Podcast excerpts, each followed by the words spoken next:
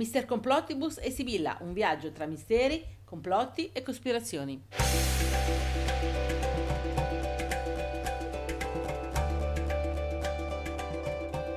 Buone cospirazioni a tutti da Mister Complottibus Da Sibilla, e da Mirna, la nostra sfera di cristallo.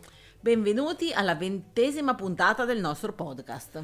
Ormai dovreste conoscerci, ma per chi non sa chi siamo, da più di vent'anni facciamo ricerche in ambiti come i misteri, i complotti, le cospirazioni, l'ufologia, archeologia misteriosa, scienze di confine, eccetera, eccetera. Ecco. E da tre anni collaboriamo con Davide Ciso Cisini, creando interventi mirati a questi argomenti. che vengono poi trasmessi all'interno di Epiciso, trasmissione che va in onda il mercoledì sera dalle 7 alle 8 su Silver Music Radio, Allora, www.silvermusicradio.it. ecco, che è una web radio di Milano. Esatto. In questa puntata vi proporremo questi tre argomenti. Inquinamento e cambiamenti climatici. La guerra fredda. Le sparizioni di massa. Bene, prima di lasciarvi a questi argomenti, vi diciamo che la canzone che sentite qui in sottofondo è la bellissima Colazione su Saturno. E di chi è?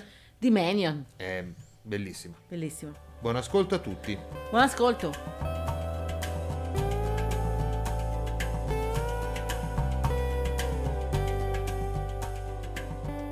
Saluto a Davide e agli ascoltatori di Silver Music Radio da Mr. Complottibus. E da Sibilla e da Mirna, ovviamente. Questa puntata la registriamo a Stoccolma. Sì, la bellissima capitale della Svezia. Ecco, siamo venuti qui per capire un po' di più riguardo ad uno dei fenomeni più importanti a livello mondiale di questi ultimi due anni. Sì, allora, Greta Thunberg. Ecco, la ragazzina che ad agosto del 2018 si è messa fuori dal Parlamento svedese con un cartello su cui vi era scritto sciopero scolastico per il clima e che è rimasta lì per diverse settimane. No, non parleremo di lei e neanche della madre cantante d'opera, del padre attore o del suo spin doctor Ingmar Redstong, un genio del marketing che le ha dato una mano. Oppure dei movimenti studenteschi creatisi in questi anni chiamati Friday for Future, venerdì per il futuro. Mm. O delle diverse manifestazioni per il clima in giro per il mondo, a cui ha partecipato in questi due anni con centinaia di migliaia di persone. E non parleremo neanche di chi forse le stava dietro inizialmente, forse, e di chi poi è salito sul carro del vincitore, cavalcando la sua onda, sia economicamente che politicamente. Ci concentreremo invece su alcuni temi che, anche grazie a lei e al suo cancan mediatico, sono diventati importanti per i media, Eh. analizzando alcuni dati che ci faranno riflettere. Eh, infatti. Però, quando lei dice la biosfera è sacrificata perché alcuni possano vivere in maniera lussuosa, la sofferenza di molte persone paga il lusso di pochi, beh, da una parte dice delle cose vere, reali e abbastanza ovvie, anche se alcuni userebbero la parola demagogia. Mm. Sì, però dall'altra parte però queste parole ovvie Eh. spesso ci entrano in un orecchio e ci escono dall'altro, Eh, infatti. senza fermarsi nel cervello. Infatti. È come ragionare sulla reale possibilità di comprare un cellulare a soli 100 euro e per poterlo avere quanti operai sottopagati, o sarebbe meglio dire schiavi, e quanto inquinamento bisogna produrre da qualche altra parte nel mondo? Bene, gli argomenti su cui bisognerebbe riflettere sono il cambiamento climatico, lo sviluppo sostenibile, eccetera, eccetera. Perché vogliamo parlare di questo, Mister Eh, Complotibus? Perché? Mm. Perché dopo aver fatto una ricerca un po' più a fondo su queste tematiche, abbiamo visto che è abbastanza lampante che c'è un grosso problema, che la situazione attuale a livello mondiale è tragica e che l'inquinamento dell'aria, del suolo, dei mari, dei fiumi in tutto il globo sta anno dopo anno aumentando in maniera esponenziale. E molte volte dall'Italia, dal nostro piccolo paese, non si ha questa visione globale. eh vero? no, Mm. Quindi partiamo dalla sovrappopolazione e dall'inquinamento. Ecco, ora, nel mondo, adesso come adesso, ci sono circa 7,7 miliardi di persone, che diventeranno più di 10 miliardi nel 2050, un aumento quindi maggiore del 20% in 30 anni. Pensa un po'. Le due nazioni più popolose, Cina ed India, la fanno da padrone con 1,43 e 1,37 miliardi di abitanti, 2,8 miliardi in totale, che sono più di un terzo della popolazione mondiale. Però, se andiamo a vedere chi inquina di più a livello mondiale, beh, Cina e India insieme fanno quasi il 90% dell'inquinamento. Allucinante, vero? Sì, ma non è tutta colpa loro. Eh no. Infatti siamo noi, ovvero il resto del mondo, che da almeno 50 anni stiamo delocalizzando in queste due nazioni quasi tutta la produzione elettronica, industriale, meccanica, plastica, eccetera, eccetera. E che contemporaneamente e parallelamente stiamo inviando a loro la nostra spazzatura da smaltire e da riciclare. Per cui parte di quell'inquinamento è anche colpa nostra. Ecco. Sì, ma qui devo dire ancora, non è solo colpa nostra. Eh no, no, no. Un po' di colpe oggettivamente le hanno anche loro e soprattutto la Cina. Basta pensare che ad oggi i clorofluorocarburi, noti come CFC, che sarebbero i composti chimici che contengono cloro, fluoro e carbonio, e che sono la causa principale del buco dell'ozono, per esempio, sono banditi in tutto il mondo, tranne in Cina, appunto. Ecco. ecco. Ed inoltre, mentre tutto il mondo sta cercando delle fonti di energia sempre più pulite, meno pericolose e meno inquinanti, in molte province della Cina negli ultimi anni è ripresa la costruzione di centinaia e centinaia di centrali elettriche a carbone, che sono appunto tra le principali responsabili dell'inquinamento atmosferico.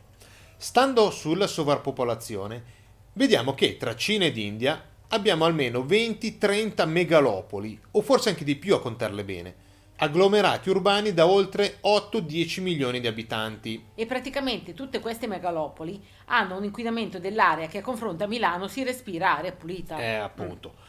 Ma ci sono anche molte città in Nigeria, Pakistan, India, Arabia Saudita, Zambia e in altre nazioni in cui l'inquinamento dell'aria è decine e decine di volte superiore al limite consentito.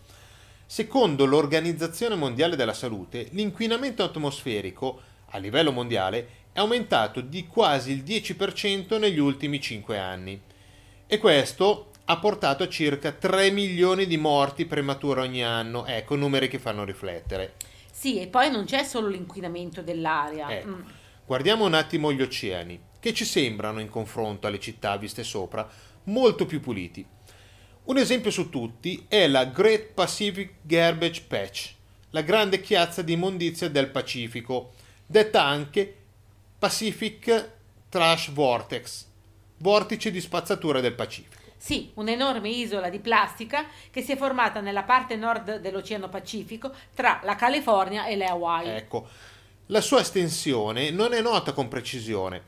Alcuni stimano sia grande come la penisola iberica, altri arrivano a stimarla grande quasi come gli Stati Uniti. Più di 10 milioni di chilometri quadrati, cioè quasi il 5-6% dell'intero Oceano Pacifico. E non si tratta di dati presi a caso, in quanto la stessa Marina degli Stati Uniti stima l'ammontare complessivo della sola plastica in un totale di 3 milioni di tonnellate, anche se altri oceanografi pensano che si possa arrivare fino a 100 milioni di tonnellate complessive di detriti. È verissimo. Ecco.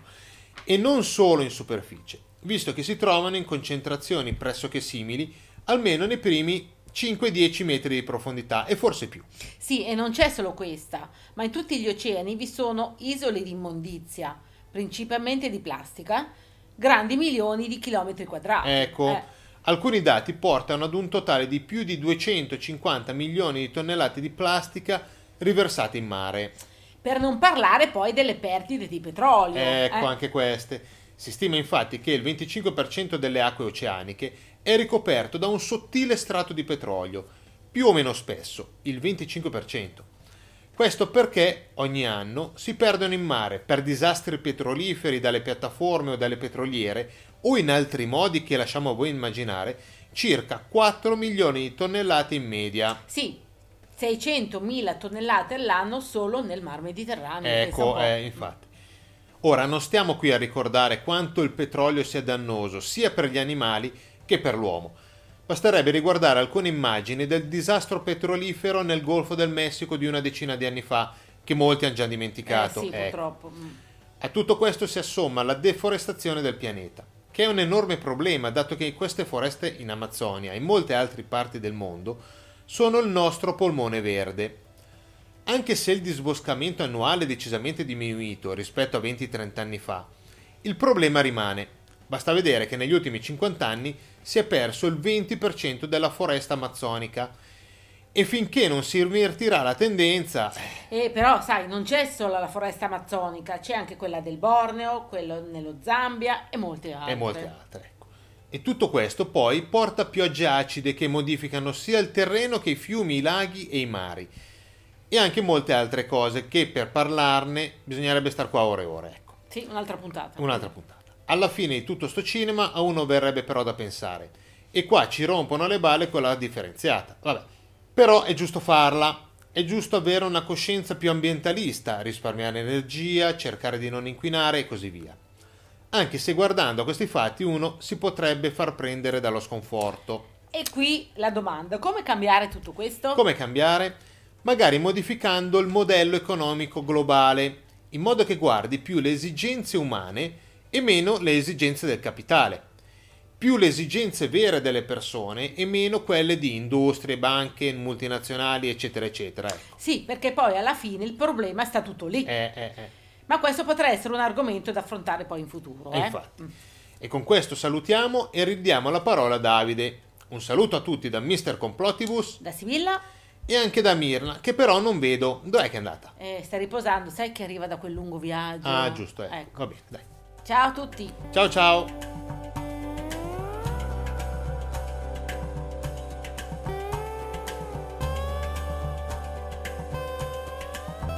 Saluto a Davide e agli ascoltatori di Silver Music Radio da Mr. Complottibus. E da Sibilla e da Mirna ovviamente. Ecco. L'intervento di oggi lo facciamo nel bunker Serpuchov 15, che è vicino a Mosca, perché qui è accaduto un fatto storico molto molto importante, ma lo vedremo alla fine. ecco. Va bene, allora parleremo di guerra fredda. Guerra fredda, ora non tanto dal punto di vista storico, quanto dal punto di vista misterioso, complottistico, cospirazionistico, andando a vedere alcuni episodi, alcuni progetti, alcuni personaggi che potrebbero interessare chi è appassionato come noi di questi argomenti. e cos'è stata la guerra fredda in soldoni? Eh, in soldoni è stato uno scontro, una contrapposizione tra due superpotenze mondiali, gli Stati Uniti d'America da una parte e l'Unione delle Repubbliche Socialiste Sovietiche dall'altra, e che ha compreso anche le nazioni che gravitavano attorno a loro nei due blocchi, il Trattato del Nord Atlantico o NATO il Patto di Varsavia. Sì, e questa contrapposizione andrà avanti per più di 40 Eh, anni. sì, sì. Mm, più o meno dalla fine della seconda guerra mondiale Eh. alla caduta del muro di Berlino, no? Venuta nel 1989. Eh, sì. infatti. E non si sviluppò in scontri militari diretti, ma fu portata avanti o con scontri indiretti, come per esempio la guerra in Corea, o con prove di forza in molti settori, come quello aerospaziale, per esempio, una vera e propria prova di forza, portata avanti per più di 40 anni. E basta vedere Rocky Balboa contro Ivan Drago, ecco per capire tutto. Sì, dai, partiamo subito con una bomba però, che molti non conosceranno. Eh, infatti, il termine guerra fredda fu coniato dal mitico scrittore di 1984 e di Della fattoria degli animali che tutti conosciamo, George Orwell, all'interno di alcuni articoli e saggi da lui scritti, che descrivevano il mondo che viveva all'ombra della minaccia della guerra nucleare. Legata alla guerra fredda vi è la straconosciuta Area 51, che molti associano agli alieni e agli extraterrestri, o agli UFO che lì verrebbero nascosti. E ora, mentre i discorsi attorno agli alieni e agli ET sono delle teorie ed ipotesi di lavoro, che tanto ci piacciono, piacciono. eh, bisogna dire che vi è una certezza storica, Eh, infatti, ovvero ovvero che l'Area 51 non è una base militare convenzionale, ma sperimentale, e che già dagli anni 50 veniva utilizzata per lo sviluppo, il test e le fasi di addestramento di nuovi aerei all'avanguardia e super segreti, soprattutto aerei spia come i conosciutissimi U2 e SR-71 per fare degli esempi. Questi aerei sono serviti negli anni per spiare e fotografare basi militari nemiche, come quella cubana nel 62 che diede inizio alla crisi dei missili nucleari a Cuba, per esempio. il tutto ovviamente sotto il controllo della CIA. Eh, eh. immancabilmente. L'aerospia U2 è inoltre per noi molto importante perché è stato negli anni 50-60 al centro di molti avvistamenti UFO, dato che volava fino ad altezze di 20.000 metri e quindi molto più in alto degli aerei di quell'epoca. Sì, e questa ondata di avvistamenti UFO, però, nel clima della guerra fredda di quegli anni, portò molte persone a pensare che gli oggetti volanti non identificati fossero in effetti degli aerei di spia russi. È appunto o forse delle astronavi russe, data la classica forma discoidale dell'UFO. E anche perché si sapeva molto poco di quanto si sviluppava oltre la cortina di ferro. Appunto. È per questo motivo che alla fine degli anni 50 l'aeronautica militare creò un progetto per sviluppare un velivolo discoidale che potesse volare. Della serie, se ce l'hanno loro, perché noi non possiamo farlo? Ed è così che nel 1958 partì il progetto 1794, creato appositamente per costruire il VZ-9 Avrocar, un aviogetto a decollo ed atterraggio verticale, nato in collaborazione tra US Air Force e l'azienda canadese Avro Canada. Questo disco volante supersonico cosa avrebbe dovuto fare? Avrebbe dovuto raggiungere una velocità di Mach 4, quattro volte la velocità del suono, ed una quota di 30.000 metri, e avrebbe dovuto coprire la distanza New York-Miami in circa 24 minuti. Sì, beh, il progetto è stato ufficialmente chiuso nel 1961, dato che non si è andati oltre a qualche prototipo abbastanza instabile che si è alzato da terra di qualche decina di centimetri. È diciamo, eh. appunto un fiasco completo. Però visivamente è una figata, bisogna dirlo. E ci sono anche dei modellini da costruire se uno è interessato e cerca su eBay. Ecco. Rimanendo in ambito aereo e aerospaziale, uno degli scontri più importanti della guerra fredda, e che coinvolge anche noi complottisti, è la corsa allo spazio, partita nel 1957 con il lancio dello Sputnik. Questo lancio, oltre ad essere visto come panico l'Unione Sovietica ci può spiare dallo spazio, Eh, viene visto insieme al lancio di quattro anni dopo di Yuri Gagarin, primo uomo a volare nello spazio, come il fatto principale che nella corsa allo spazio ha messo fretta gli Stati Uniti. Ed infatti il presidente Kennedy l'anno successivo ha rilanciato. sì, ha rilanciato con un bel abbiamo deciso di andare sulla Luna in questo decennio. In questo decennio, appunto. Ecco. Era imperativo, nel clima di guerra fredda, andare sulla Luna per far vedere chi comandava, soprattutto in quegli anni, con la crisi, con la Cuba di Fidel Castro, che era così vicina e così decisamente filo-sovietica. Ed infatti, prima della fine di quel decennio, gli americani sulla Luna ci sono andati, con l'Apollo 11. Il 20 luglio 1969 Buzz Aldrin e Neil Armstrong sono atterrati nel mare della tranquillità e sono scesi con la storica frase Un piccolo passo per l'uomo e un grande passo per l'umanità. o forse non ci sono andati e hanno mandato un bel film girato da Kubrick come fosse una diretta. O forse ci sono stati anche prima del 69 e chissà cosa hanno trovato. Eh, chissà cosa hanno trovato. Ma di tutto questo ne abbiamo già parlato a lungo tempo fa. Ora guardatevi American Moon di Mazzucco e poi ne riparliamo. Esatto. Un altro modo per gli Stati Uniti di sconfiggere il nemico è quello che ha portato allo sviluppo di progetti di controllo della mente, progetti ovviamente illegali e clandestini, portati avanti dalla CIA e da altri scienziati americani. Sì, come il famoso progetto MK Ultra. MK Mm. Ultra, nel quale, grazie all'utilizzo di droghe, ipnosi e lavaggio del cervello, si cercava un modo per riuscire ad ottenere il Manchurian Candidate, il candidato manchuriano, ovvero una persona capace di compiere degli atti brutali in modo telecomandato, atti innescati da qualche suono, da qualche comando visivo o vocale, per poi dimenticare tutto, tutto quello che era successo e chi erano i mandanti. Sì, ma come avevamo visto in un'altra puntata, il progetto MK Ultra era molto di più di questo. molto di più di Mm. questo. E all'interno di questo e di altri progetti americani vi erano esperimenti di telepatia, di telecinesi e soprattutto di remote viewing, di visione remota, visione a distanza, con lo scopo di individuare basi militari sovietiche segrete, lontane molte migliaia di chilometri. Già. E se si guarda il nome MK Ultra, questo arriva dal tedesco Mind Control, Sì, forse perché questo, come altri progetti americani portati avanti durante la guerra fredda, si rifà a progetti preesistenti. preesistenti, sviluppati negli anni 40 in Germania da personaggi o scienziati, o forse meglio dire criminali, come Mengele per esempio. E c'è chi dice che alcuni nazisti non hanno mai perso la guerra, hanno solo cambiato casacca, cambiato datore di lavoro, ecco. Concludiamo con un fatto molto poco conosciuto, che si è svolto qui da dove vi parliamo. Esatto. Allora, una data, 26 settembre 1983. Ecco, quella notte sarebbe potuta essere l'ultima notte vissuta in un mondo fatto così come noi lo conosciamo. E la prima notte di una nuova era post-atomica.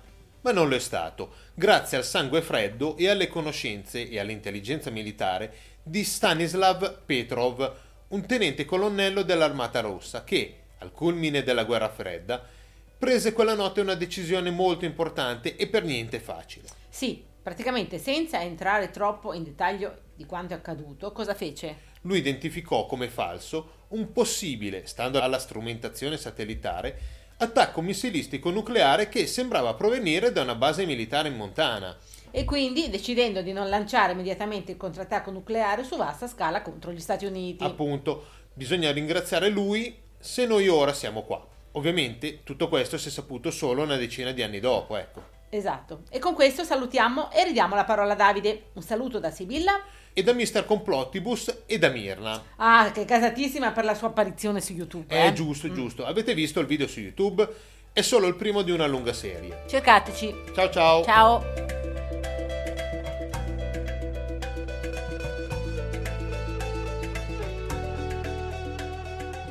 Un saluto a Davide e agli ascoltatori di Silver Music Radio, da Sibilla E da Mr. Complottibus. e da Mirna. da Mirna. L'intervento odierno lo facciamo dal The Lost Colony Theater a Fort Raleigh City in North Carolina. E questo perché oggi parleremo delle sparizioni misteriose, ma solo quelle in cui vi sono scomparse un buon numero di persone. Sì, perché di sparizioni misteriose di persone singole o di coppie ve ne sono veramente tante. Eh, tante, tante. Magari in una prossima puntata potremo vedere quei casi in cui delle persone sparite sono ricomparse dopo poche ore o dei giorni a centinaia o migliaia di chilometri di distanza. E ce ne sono molte, anche nell'antichità. Sì, ma oggi ci concentreremo sulle sparizioni di massa. Mm. Bene, se vi dico Croatoan, cosa pensate? Questo termine, Croatoan, è al centro di un caso famosissimo. La scomparsa di una colonia di pellegrini in America alla fine del XV secolo, ma non solo.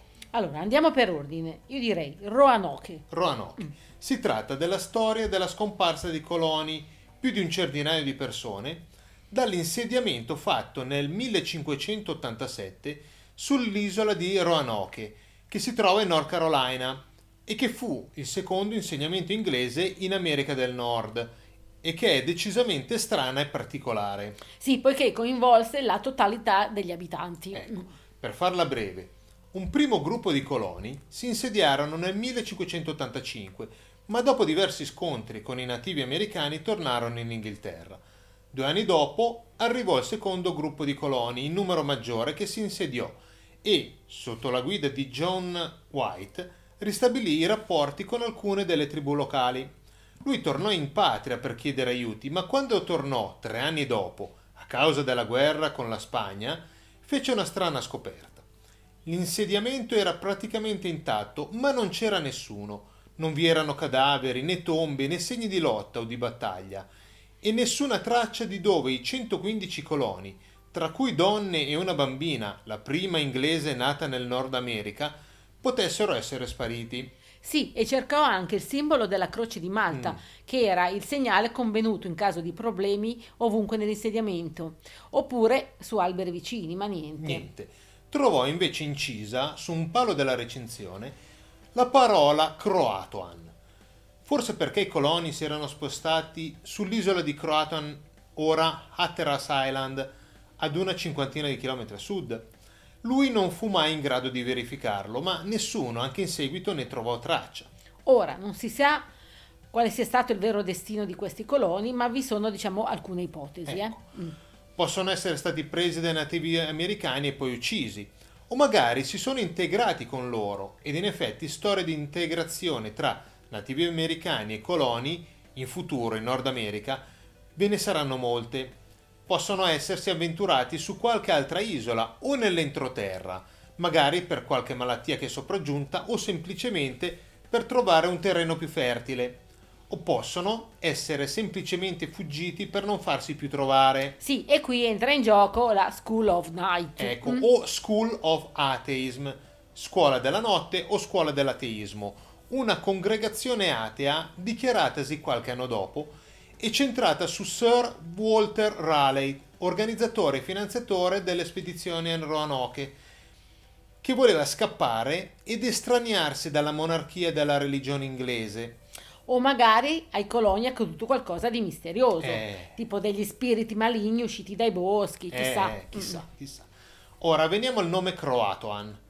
Abbiamo detto che poteva essere il nome di un'isola o anche di una tribù di nativi americani. Certo, ma, e qua si infittisce il mistero, questa parola è legata ad altri personaggi scomparsi o in punto di morte. Sì, per esempio è legata ad Edgar Allan Poe, che la ripete spesso nei suoi farfugliamenti deliranti negli ultimi istanti prima di morire. Eh, Mm. infatti. O all'aviatrice statunitense Amelia Earhart, che la scrisse nel suo giornale di bordo nel 1937 prima di scomparire durante il tentativo di circumnavigare il globo. Esatto. Ecco, o si può trovare scritta nel diario di bordo della Carol A. Deering, una nave che nel 1921 si schiantò su Cape Hatteras, vicino all'isola di Croaton. Sì, e neanche a dirlo, l'intero equipaggio della nave scomparve. e scomparve. Ed è legata anche al giornalista e scrittore di horror Ambrose Bierce, che nel 1913, a 71 anni, la intagliò nella testata del letto prima di scomparire. E non solo lui, ma anche altre persone hanno scritto nella pietra o nel legno questa parola prima di scomparire, come per esempio un furfante di nome Black Bart nel 1888. E chissà perché. Ma chissà perché. Ma veniamo ad altre sparizioni di massa. Due sono le più famose, diciamo le più strane. più strane. La prima è quella di una comunità inuit vicina al lago Anjikuni in Canada, composta da una trentina di persone che furono viste da molti fino a poco tempo prima.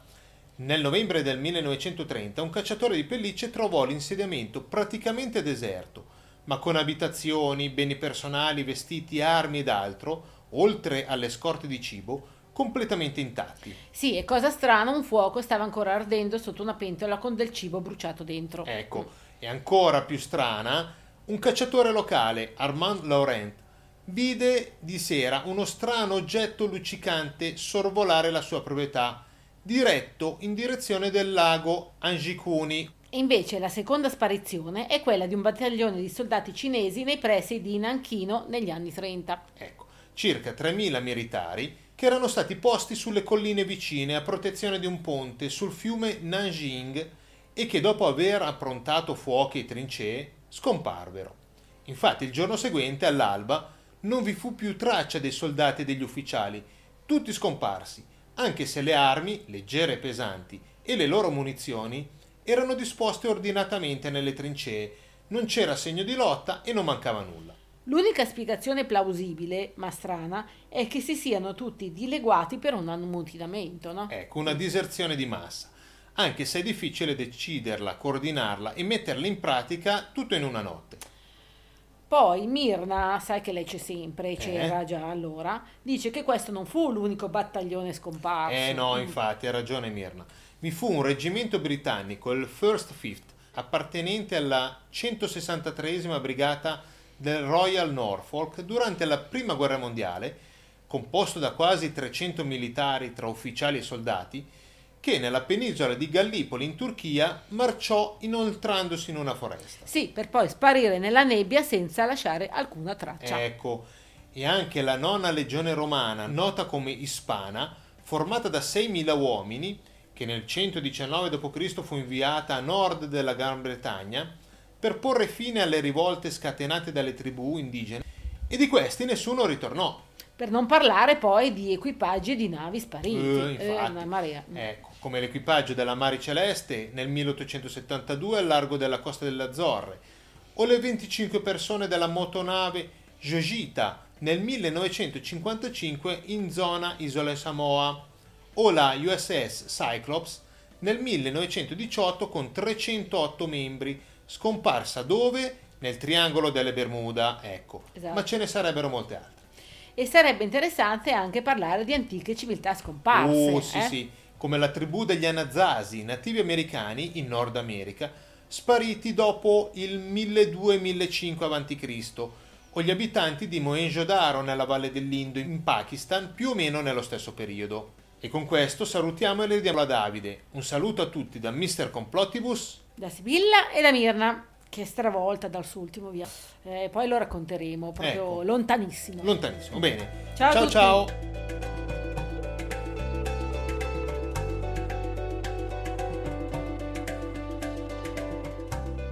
Speriamo vi sia piaciuto quello che avete ascoltato e sia stato interessante. Esatto. Nella prossima puntata parleremo di un eroe per noi, di Julian Assange e Wikileaks. Dell'effetto Mandela e dei progetti segreti sovietici. Buone cospirazioni a tutti, da Sibilla, da Mr. Complostibus e da Mirna, la nostra sfera di cristallo. Ciao a tutti! Ciao ciao!